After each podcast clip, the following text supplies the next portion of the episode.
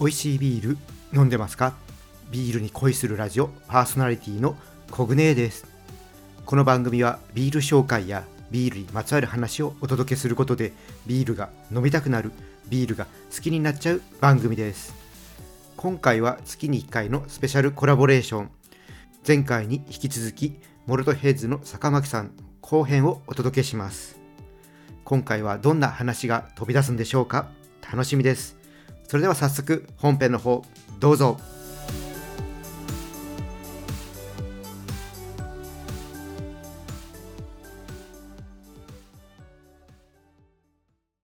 さあ、今回もモルトヘッズの坂巻さんをゲストにお招きして、えー、いろいろと話聞いていきたいと思います。えー、前回の聞いていない方はね、アーカイブがありますので、そちらも聞いてみてください。それではお呼びします。坂巻さん、今回もよろしくお願いします。はい、坂巻です。よろしくお願いいたします。はい、前回はね、坂巻さんのこととかね、えー、ビールのこと、はい、坂巻さんのとビールのことを聞いていったんですけども、ちょっと今回は、前回のね、最後にちょっと話したんですけども、はい、まあ、合格率が約いちわりと言われている日本ビール検定いっきゅう、これににかい連続で坂巻さんは合格しているということで、はいはい、まあ、ちょっとね、この辺の坂巻さんとビール検定の話をちょっとね、今回は中心に聞いていこうかなと思います。よろしくお願いします。よろしくお願いいたします。はい。で、ちょっとビール検定って何っていう人もちょっと、えー、うちのチャンネルね、あの、うちはちょっとビギナー向けにやってるので、はい、知らない方もいるんで、ちょっと坂巻さんから日本ビール検定、まあ、通称ビア検ですね。はい。こちらについてちょっと教えてもらってもよろしいでしょうか。はい。えーまあ、日本ビール検定ですね。で、略称がビア検で、にえーっとですね、ビール文化研究所というところが主催でやっております。で、えーっと、ビール文化研究所というのは名前だけ聞くといかにもあの非営利法人のように聞こえるんですが、実、実態としてはあの札幌ビールの、あの一部門になります。はい。それで、えーとですね、このビール検定をまあ一言で言うのであれば、えーと、日本で飲まれるすべてのビールに対する検定試験というのが多分正しい位置づけなんですね。ビールのこと、要するにあの日本で飲めないビールに関してはあまり基本的には出てきません。我々が、えーと、ビアバーであったりとか、あの酒屋さんで買えたりとか、そのつまり日本中に出回っているビールはすべて試験範囲に入る。それに対しての検定試験ですね。だから結構大手のビールも、えーまあ、いわゆるクラフトビールも、はい、もう全部全てが入ります、うん、で先ほど申し上げたように札幌ビールがまあ一応メインではありますので、はい、やっぱりあの大手ビールが、はい、札幌、キリン、アサヒ、サントリーの、まあえー、問題もたくさん出ますし、そこに関してもやっぱりちゃんと飲んでいかなければいけない。つまりはクラフトビールマニアではまずダメというか、まあ、あの難しくって、それからいつもあの俺はもう、ね、朝日一筋だみたいな人でもなかなかこう難しい、まあ、視点にはなります、うんえーそうですね。まあ、ただ難しいとは言ってもあの実はまあさん級に級いち級と分かれておりまして、はいはいえーえー、とむず本当に難しいのはあのいち級だけです。でさん級はですね、あの合格率があのきゅうわり近いです。はいはいはい、ほとんどあの受かります、はい、であの僕はあのさん級はとにかく皆さん皆さん取ってください。ぜひ受けてください。絶対受かりますから。で受からない人はあの要するにいちわり受からない人がいますけど、これはあのテキスト買ってない人です。ああ、はい、要するにあの全くもう都市風景であの行ってですね、はい、もう 俺, 俺はビールのあのことなら任せたわけ、俺ビールっつってみんなに言われてんだって、そういう人があの落ちるんですね。あの、まあ、公式テキストというのがあのちゃんと売られております、本屋さんで、はい、それをとにかく買っただけでまず合格ですね。うんであとはもう中身をパラパラ読んでれば、あこんなあビールって結構あの奥深いんだねって、それをあの実感していただければ、あのとにかく ろくじゅっパーセント、ろくじゅってん取れば良いので、はい、落ちる方が難しい。それがさん級です。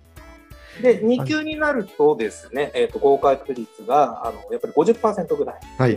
はい、やっぱりふたりにひとりしか受からないのでちょっと難しくなってきます、はい、これはやっぱりなんでかというと、もちろん問題のレベルも上がっていくんですが、基本的にはテキストの内容を、まあ、基本的に理解して覚えているということがやっぱり前提となります。そうするとやっぱり あの、ある程度の試験勉強というものが必要になって、まあ、そこをきっちりやらないとやっぱりに級は難しいから、うん、で問題のレベルが上がった上に合格点もななじゅってんやっぱりちょっと上がってくるわけですね、はいじゃあ一級は何なのかですね、私が持っている一級は何なのかというと、はい、もうこれはあのテキストからまず問題が出ませんまず出ませんあもうそれは知ってるものだというあの前提です。あもうそこは当たり前も知ってる常識みたいな知識として、はい、まずそれは知ってもう全て完璧に理解していることが前提、まあはい、もちろんあのに級を取っていないといっ級受けられませんので、まあ、に級を取っているという時点で、はい、まず内容は理解しているということがまず前提となります。じゃあいっ級受けるためにはに級を取ってなきゃダメですね。に級取らないとダメなんです。はいはい、でそれが前提となっていて、そこからの応用問題が出るわけですね。はいはい、それで、まあ、あの常に日頃ビールに対して、まあ、向き合っていて、まあ、もう一つあのいっ級はですね、ビールのインフルエンサーとなるというふうに確かビア研 の, その要項にも書いているんですが、要するにいっ級合格者像というものがちゃんとあってですね、はい、ビア研のいっ級合格というのはつまりはビールの文化をにあの広めるインフルエンサーであることというのが、まあ、あるんですね。つまりは常にあのじゃあ人にこう、まあ、僕はあのそのモルトヘッジというお店をやっていますが、そうではなくあのお店に行った時にこのビールってこういうふうに面白く飲めるんだよみたいなことをまあ常にこう言うような人、まあ、あれが基本的にいっ級の取れる人ですね、うんはい、そして、えー、と合格率あ合格点がはちじゅってん、はいね、にじゅってんしか間違えられない、はい、でも問題のレベルは上がっているというので、はい、それで合格率がだいたいあの じゅっパーセント 未満ですね。 8, はちパーセント か きゅうパーセント ぐらい、あのだからあのはちじゅってん取れということは逆に言うとにじゅってんぶんしか間違えられないなんです。これがねすごく難しいですね。あのななじゅってんだいは実はあの結構いるんですよ。そうですね、結構なんか、はい、周りにもななじゅうは取ってる人いますね。結構いると思う。おそらくななじゅってん取ると、はい、偏差値的にはごじゅう以上になるんじゃないかと思います、うんうんうん、だから、はい、ほとんどの方はあのやっぱりいっ級をちゃんと勉強してやっていく方はななじゅってんまではいくんですが、そのはちじゅってん以上というのがすごいハードルになってくるんですね、はい、それでどうしても合格率が低くなってしまう。で今まで、えー、と 10, じゅっかい開催されて、まあ、各回で大体じゅうにんずつぐらいしか受かってこないので、でちょ私のように重複して受かっている人間もあのおりますので、まだトータルでひゃくにんいないんですよ、いっ級合格者、はい、延べで多分きゅうひゃくにんぐらいで、実人数はおそらくはちじゅうにんぐらいじゃないかなと思います。すごいいっ級は難しくて、で、えっと、さん級とに級は基本よん、えー、基本とかまあ全部よん択問題でしたっけ？えそうですそうです。あ、はい、それでいっ級は選択問題がろくじゅってんぶん、はい、それから記述式でにじゅってんぶん、はい、最後に論述でにじゅってん、そう、そこがあるんですよね、はい、あただあの論述ってあの難しそうに聞こえるんですが、はい、さっき言ったようにあのインフルエンサーになるための、あの問題しか出ないんですよ。ほうほうほう。実は、ね、あの結構簡単です。論述は簡単です。あのつまりはあの、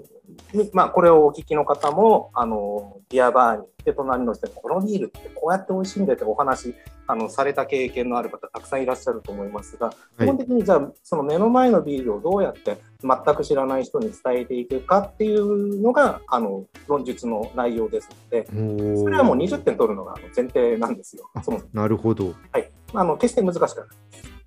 だから本当に難しいのは選択問題ですね。これがもうやらしい感じで、なるほど、はい、すっごいあの要するに特にですね、その最近の傾向、ここ数回の傾向として、はい、その問題のその選択肢がかなりあの複雑な感じでこう出てるんですよ。あのそれこそ僕があの合格したのは最初のだいいっかいとだいにかいのあのいっ級だったんですけれども、はい、その頃はまあ問題のレベルは高くても、じゃあ何々とは何か次のよっつから選べって感じで、はい、まあ、一問一答式の問題がやっぱり中心だったんですね、はい、まあ、それでももちろんあの当時で、そうですね、いっかいめの時がじゅうごにん合格しか合格者がいなくて、にかいめの時もじゅうにんしか確か合格者がいないっていう、まあ、そういう状況の中で一応受かりはしたんですけども、で最近は、えーとですね、一問一答式じゃなくて、じゃあ、 あの選択肢よっつがある中で間違っているものはいくつあるかっていう感じで選ばせるんですね。しかもその内容が結構要するに一つのことを単純に知っていれば良いじゃなくて、えー、例えばドイツビールに関して以下の記述があるがこの中で間違っているものはいくつあるかっていう問題、はい、だから複合的に覚えていかなきゃいけないんですね。うん、はい、そこがちょっとなかなか教科書を読ん、読んだだけでは難しいというところになるのではないかと思います。しっかりそのカテゴリーのことを知ってないと、そうですそうです、解けないということですよね。はい、解けない問題ですね。むしろまあいい問題だとはあの思ってます。そうですね、はい、問題の出し方としてはとてもいい。すごく、はい、あの単純に いち, いち対いちで覚えればいいじゃなくて、やっぱり常に、はい、あのいろんなところにアンテナを張り巡らせたりとか、はい、もしくはその目の前にある一つのビールがどういうビールであるか、歴史とかどうかとか、はい、そういうところも織り交ぜながら考えるという、まあ、癖とか習慣を身につけている人が、つまりは正しく一級をやっぱり取れるんですよ。今度もね、そういう、まあ、ビール検定がある中で、坂巻さん、はい、何をきっかけにビール検定って受けられたんですか？えーとですね、ちょうど僕にせんじゅうさんねんに、えー、といっ級合格をして、はい、まあ、いっ級はに級を合格してないとあの受けられないのが最初からそうだったので、はい、一番最初の年はに級とさん級だけだったんですね。はいはい、でまあビア検ビ、ね、というのがビール検日本ビール検定が始まりますというのはそのお店働きながら知っていて。でじゃあでその当時からの ひゃく, ひゃくてん満点取るとビールいちねんぶんなんていう景品があったんですよ。あありますね。はい、ありますね。はい、でじゃあさん俺さもうさん頑張ってさん級満点取ってみんなにビール配れよとかこう言って、まあ、もちろんがっつり勉強はするんですよね。はいはい、でも全然さん級はですねきゅうじゅうろくてんで撃沈ですね。全く満点取れませんでした。うん、やっぱよん問間違えちゃった、はいはい、結構ショックだったんですけど、うんうん、はい、でにでそれでもう満点がダメだって分かった瞬間に、まあ、さん級とに級連続してやるんですけど、もうに級の方もボロボロになっちゃって、でに級はその時はあのそれはちじゅうよんてんだったんですね確か。はいはい、いやだから自分の中ではきゅうじゅってん目指すっていうつもりで頑張ったんですけど、もう全然ボロボロではちじゅうよんてん、はい、まあ、一応合格はしたので次の年にまあいっ級を受けることができたんですね。はい、でえー、っとですねちょうどそのにねんいっ級を受けるときに、まあ、今のモルトヘッズをまあ回転するタイミングだったんです。そうですね、うんうん、はい、にせんじゅうさんねんですね。うん、だからいっかいめの最初のに級さん級を取ったときはまだ前のお店で働いていて、はい、で、えー、とちょうどそのビア研のそのいっ級を受けたときがちょっとお店をやるとし準備しながらだったんですね。はい、で僕は実はあのお店を開店するときにですね、あのちょっと怪我をしてしまってにかげつあの全く病院に入院してた時があったんですね。かなりの大怪我じゃないですか。すごい大怪我をしてしまってです、ね、にかげつかんベッドの上で、まあ、ただ怪我的なものだったんで、はいはい、あの体はまあ動く頭も大丈夫というんで、実はその、その病院のベッドの中で、まあ、今まで読めなかったビールの本とか全部よ、はい、読むようにしてたんですよ。それからあとはちょっと自分の中でその当時一つテーマがあってですね、ちょっと黒ビールの歴史について知りたいって考えて、うん、誰が日本で黒ビールをあの初めて開発して、どういう経緯で日本で黒ビールが普及していったかっていうのをちょっとあのいい機会だからって言って、あのであの妻にお願いして図書館にあの資料を借りてきてもらってバーッと調べたんですね。はいはい、その時にちょうどやっぱりその日本の歴史のビールの歴史の勉強を、まあ、してたんですよ。あの、はい、いい感じで。そしたらですね、やっぱりいっ級の問題はやっぱりそういう問題が結構多くたくさん出てですね、でいっ級の試験をやりながら、ああこの辺知ってる知ってるって感じでスラスラスラスラ解いていったら、まあ受かっちゃったという感じだったんですね。いっ級合格をするとですね、あのいっ級合格者の会というのがあります。はいはい、あのまあ、札幌ビールがまあ主催実質的な主催者なので、えー、とその初めての ビ, ビア研いっ級の集いというのはあの銀座ライオンのなな丁目店、はい、一番古いところですよね。 あ, の、はい、はい、あれの、えー、とにかいに貴賓室というかあの応接室というのがあってですね、はい、そこで開催されたんですね。もう、もうその時しか入ったことないんですけどはい、はい、で全国 の, あのじゅうごにん合格したうちのじゅうににんが集まってですね、はいはい、でえー、と私はちょうどその時さんいだったんです。全国さんい、はい、取ったんですね。そしたらで、まあ、北海道じゃいちばんだともちろん思っていたんですが、はいはい、そしたらそ の, その時あのいちいの人はなんとあの北海道札幌の方だったんです。札幌市に住む一般の方、近いとこに、はい、でその人全然あの僕はもうお店をもうやってたのに全く知らない人で、はい、であのまあ今ではもうすごく仲良くなって一緒に飲んだりもしてるんですが、その人、はい、この当時本当にあのお店で飲み歩かないタイプの人だったんですね。へえ、じゃあ本当淡々と自分で飲んで、そうそうやって、でその人はいっかいめの試験できゅうじゅってん取っていちいになったんです。すごいですね。すごいです。あのこっちの地元紙でちゃんと記事になったぐらい、取り上げられたぐらい、はい、だったんです。で本当にそれで、えー、とあやっぱりさ同じ札幌市内でもこうやってあの自分より詳しい人がちゃんといるんだっていうのを知ってですね、もうすごい、まあ、ある意味励みになったというか、はいはい、まだまだ自分今日足りないなと分かったんですよね。はい、まあ、でその中で、まあ、僕もさんいを取ったりとかしてやったんですが、えーとですね、で、えーと、ビア研のまあ主催者の人たちとかとまあまあお話をしながら、まあ、はい、会が盛り上がっていくわけです。はい、その中で、えーと、じゃあビア研みんなもね、まあ、あの引き取った人もこの問題ってどういうふうにこう作ったんですかってこう聞くわけですね。どういうそういう話に行くんですね。はい、聞くわけです。ど、どういうところにあのターゲットを絞ってこの問題を作ったのかと、はい、いうことをまあ聞いてみたんですね。あのその時やっぱあのはちいの方でですね、札幌ビールの静岡工場の工場長さんがいらっしゃったんですよ。はい、でその人はその当時札幌社内、札幌の社内でとにかくあの知識が一番ある人、はいはい、でその、その静岡工場の工場長さんがあのをターゲットとしてこの人が多分いちいを取るまんあの試験を作ったっていうことを言って言ったんですね。はい、はい、そしたらあのその方ははちい、その上にしちにんもいた、ね、で, であの主催者側が逆にびっくりするんですよ。世の中にこんなにビール詳しい人がいっぱいいるのか、うん、はい、その話はねとても面白かったです。そうですね、はい、まさか元がそこにターゲットというか、はいはい、だ想定最初にまさに想定したあの人がいらっしゃったんですね。へえ、はい、あの橋田明さんでなかったというのはちょっと驚いたんですけど、ね、むしろ、はい、そうですあの、はい、まあ、恵比寿ビールの記念館の館長も務められた、はい、まあ、ビア研の顧問ですよね。そうですね、まだ、はい、も, もちろんやってらっしゃったので、ね、橋田さんを想定したのかと思っていたら実はその方ではなかった、橋田さんではなく別の方だった、はい、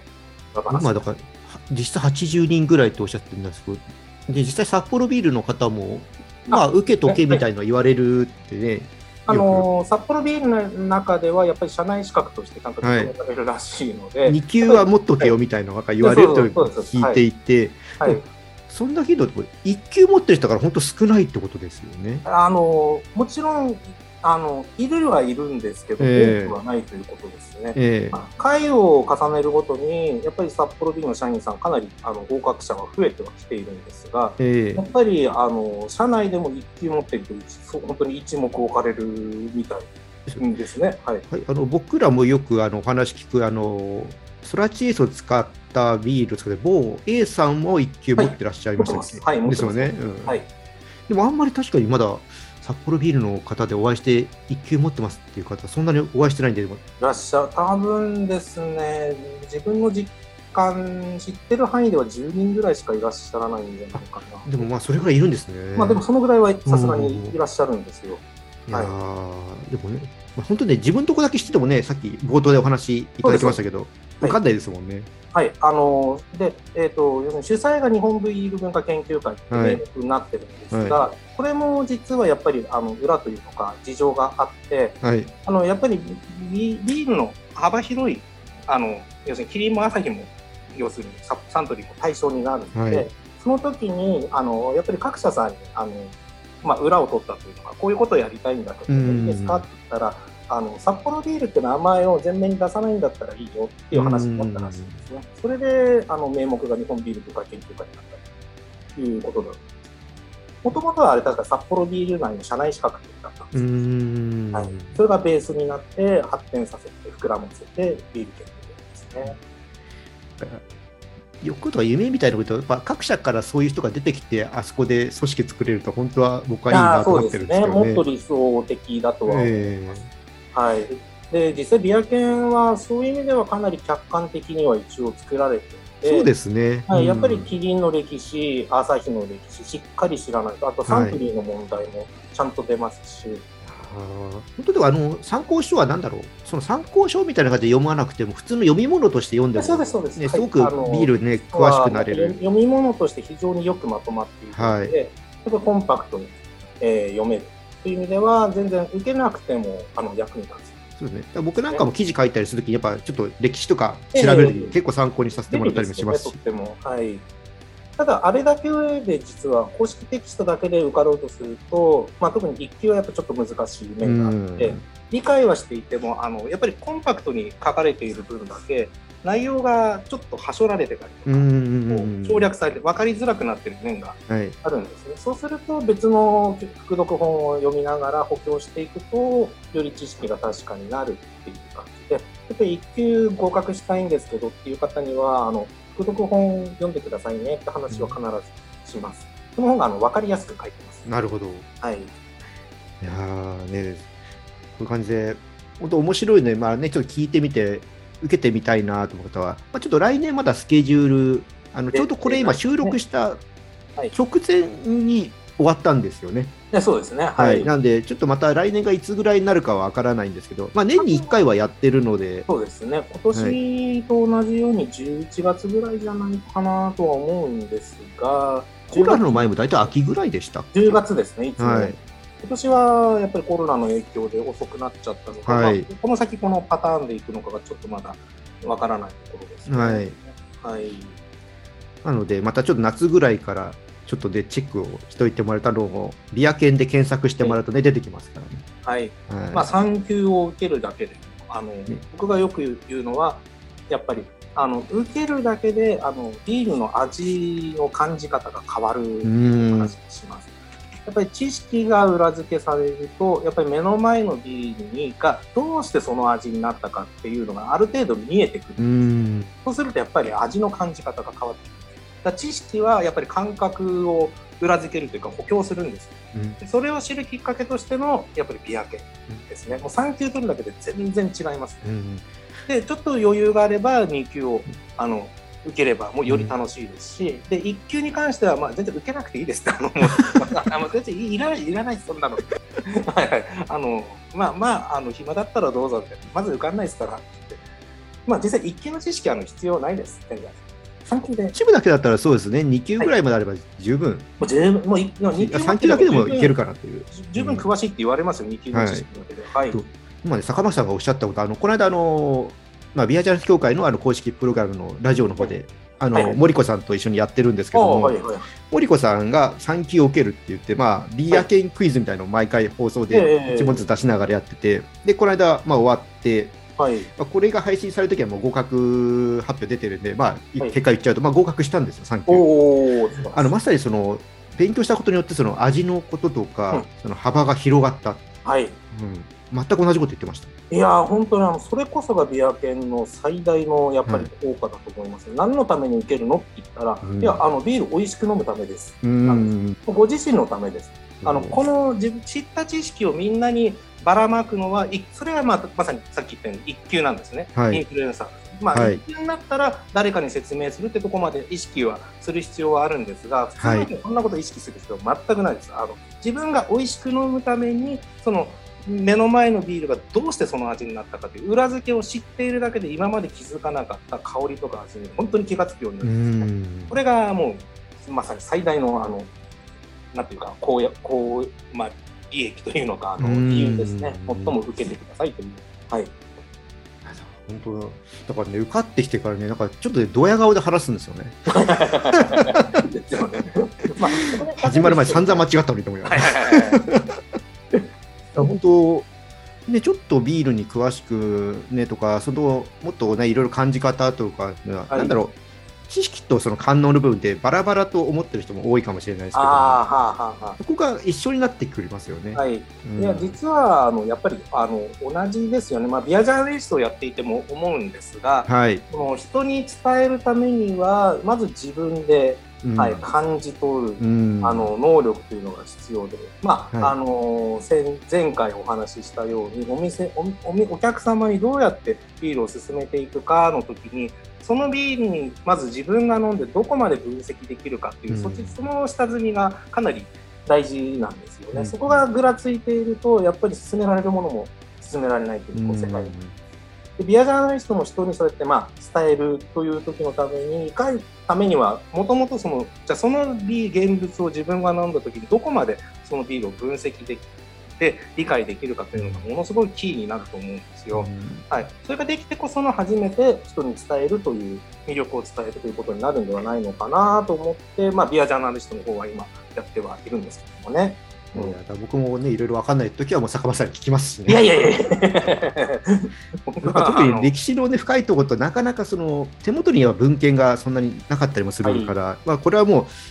う自分で分かんない調べて分かるのかもう聞いてしまった方がいいと坂本さんにお聞きしますけども、まあそうあの調べ始めると大変なので、えー、まあ最初はもう一問一答的に聞いちゃった方がまあ早いのは確かですよね、うんはいまあ、そんな中ねそうやっていろいろね、その知識とあの観音部分が一緒になっていくっていうところで今坂巻さんが、はい、あえてちょっとこの一本飲んどいてほしいなっていうのをちょっと最後に聞きたいんですけどあなんかあります？そうですかうんとちょっと待ってですね、えーっとですねいっぽんじゃないかもしれないんですが、はいえっと、だいいっかいのお話と被るんですけれども、はい、あのやっぱり、えー、とスタンダードってものすごい大事なんですよね。うんその例えばそのビアスタイルの元になった、えー、ビールというものがあのあってですねそれはやっぱ飲んどけっていうのがあります、はい、あのいろいろと、はいまあ、それぞれにですねビアスタイルごとにですね、はいはい、例えばあのやっぱりセゾンって今あのヘイジーとかなんて結構人気のあるビアスタイルだと思うんですがそうですね、はい、じゃあセゾンを理解するために何を飲めか飲まなきゃいけないかそれはもうベルギーのセゾン・デュポンなんですよ、うんうんうんはい、セゾン・デュポンを飲んだこともないのにセゾンに返していやセゾンっていうのは夏のあれでどうちゃらこうちゃらっていうあの説明をしても全然あの響かないんですねうん、はいまあ、むしろですね、まあ、セゾン・デュポンをあの実際飲んでいただけると分かるんですがあれをね夏の農作業の時に飲みたいかって言ったら決してそんなことはないと思いますあのーはい、結構セゾンって幅広いからよくそういう言われ方もするし、はい、そういう意味でも確かに、はいありますけど、あるはあるんですけどもね。で、はい、これ作業中に飲むっていうのありますよね。そうそうそう、そこなんですよ。で、デュポンは確かにそうですよね。はい。で、苦味も結構デュポンなんで強い強いんですよね。強いですよね。はい。アイビーユーさんじゅう ぐらいあるんですよね。えー、は、はい。で、やっぱりその特にまあセゾンっていうのは今セゾン工房を使えばセゾンっていうちょっと風潮ができているような感じがして、うん、でもそれだと僕はちょっと割と一面的な捉え方だなと思ってるんですね。あのセゾンビールを使えばセゾンではなくて、うんまあ、例えばじゃあそのよく言われるような、ね、夏の時に飲むシチュエーションがあったとかあるいは農家が作るのでいろんな復元料を使いました、まあ、ファームハウスという言い方、うんはい僕はセゾンというよりファームハウスという言い方の方がよりあのビールの本質を捉えているとあ、まあ、確かにそうですね、うんはい、それからその意外と苦みが強いっていう、はいはい、それでその辺はちょっとブルワーさんとお話もしたことがあるんですがあのセゾン工房って結構苦みをあの落とし込むというかあの想定よりもちょっと高くしないと苦みを結構あの工房、工房の感じがあの吸収しちゃうというか和らげちゃうので、はい、結構苦みガツッとつけていかないとあの苦みがそんなに出てこないという話も聞くんですね、はい、でそういうのを、まあ、要するにさっき言ったセゾンデュポンをとにかく飲んでいただけると あのある程度そのあの実感として持つことができるかな、うんうん、だからスタンダードに変えるということですね。もちろんだピルスナーであればピルスナーウルケルを飲む必要があるし、はいうんまあ、ウエストコース アイピーエー であればやっぱりグリーンフラッシュを飲んでもらいたいし、はい、っていうもう全てのスタイルにおいて渡ってやっぱり原点っていうのはすごい大事だなと思います。確かにそこを知らないと、まあ、どんどんどんどんこの今ビールって、はい、作り手さんがあの自分なりの思いとか解釈とかでどんどんアレンジされていく、はいまあ、それこそちょっと例え良くないですけどあのウイルスと一緒でどんどん変異株じゃなくて進化していく、はいうん、ただその進化の過程を楽しむのも実際にクラフトビールの楽しみ方ではありますので、うん、そこは否定しないどころかむしろそこじゃあブルワーさんがどういうことを意図しながらこのスタイルをこう崩していったかで楽しむのは、うん、あのとてもあの楽しいそうですね。そのためにまず原点をはい、それを理解するための前提として元のビールを知らなければいけないっていうのがあると思うんですね。だからやっぱりスタンダード元はオリジナルはとても大事という話になると思います、はいじゃあまずそうですね、じゃあちょっと皆さんね、そのセゾンは確かにいろいろと今ローソンさんでもね、僕ビール君ビールってセゾンがあるんですけども、はい、まあ、そこの原点となるとね、ベルギービールのセゾンリボンをちょっとね、はい、飲んで、まだね僕のチャンネルでも紹介してないかな。お、僕がちょっと日本を中心に動いてるっていうのもあって、ちょっとベルギーのビールとか海外のビールちょっと弱い、あのそんなに多くは紹介してないので、うん、まあ、機会がないという感じですかね。でもベルギービールはあの好きな方も詳しい方もね、まあ、たくさんいらっしゃるので、はい、そういう方をゲストに呼ぶことも多分、まあ、将来的にはきっとあると思うんですね。そうですね、えーはい、やっぱりベルギービール、僕もその、まあ、前回お話ししましたが、ベルギービールのお店でじゅうねんかんぐらい働いていたときに、まあ、改めてベルギービールのその奥深さとか幅の広さというものを知って、それがむしろあのクラフトビールというものに今直結しているというのが、まあ、その本当にあの同じ世界だなというのは思いますね。そうですよね、うん、はい、だからかしこまって感じでもベルギーって歴史もあるからなってますけども、はい、なんかその発展の仕方って今と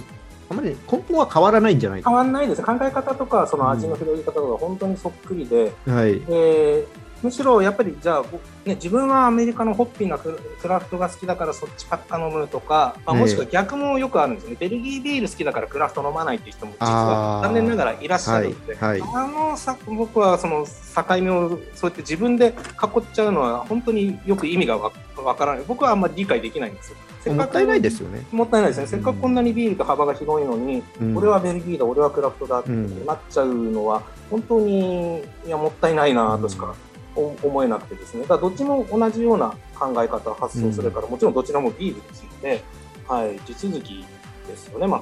く、はい、やっぱ広くなってくるともちろんじゃあいつも我々が飲んでいるあの大手よんしゃのピルスナーも当然その中に含まれてくるんですね、うん、そこまでよう、まあ、あの特にビア研をやっていくと実はだから全部さっき言ったようにそれが試験範囲に入ってくるので、はい、それでようやくあビールの世界ってこういうもんかって実感できるんじゃないのかなとは思って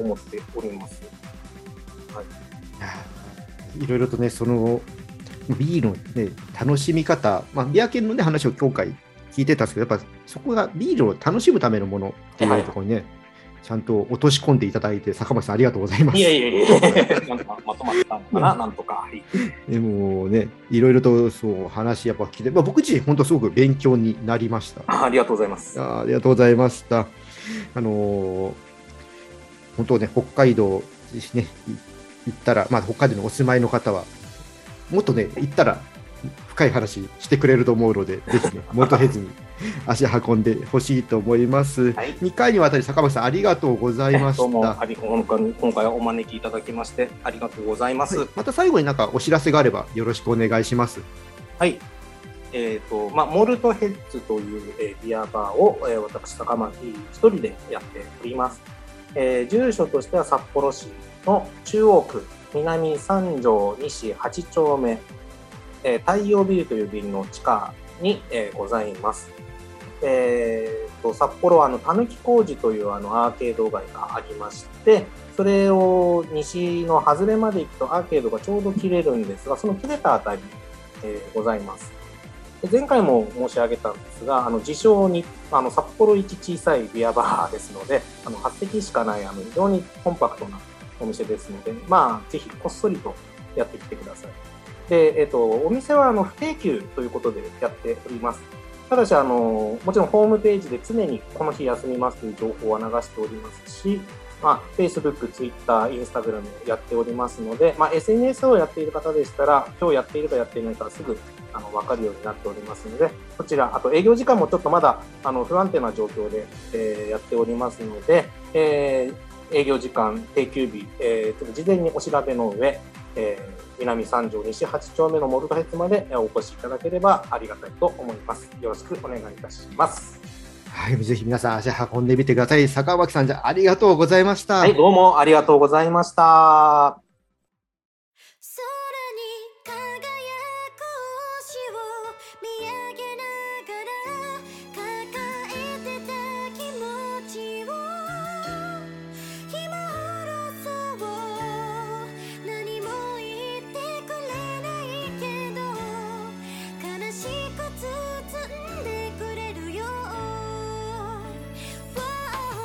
ビア恋楽しんでいただけたでしょうか。どうですか皆さん、ビア研受けてみたくなったんじゃないですか。ほんとね、ビア研はこうテキストを見てるだけでもすごく勉強になりますし、問題集とかをね見ててもそれだけでどんどんどんどんね知識高まっていくので、ビールがね詳しくなりたい人おすすめですので、ぜひねチャレンジしてみてください。はい、にかいにわたり坂巻さんありがとうございました。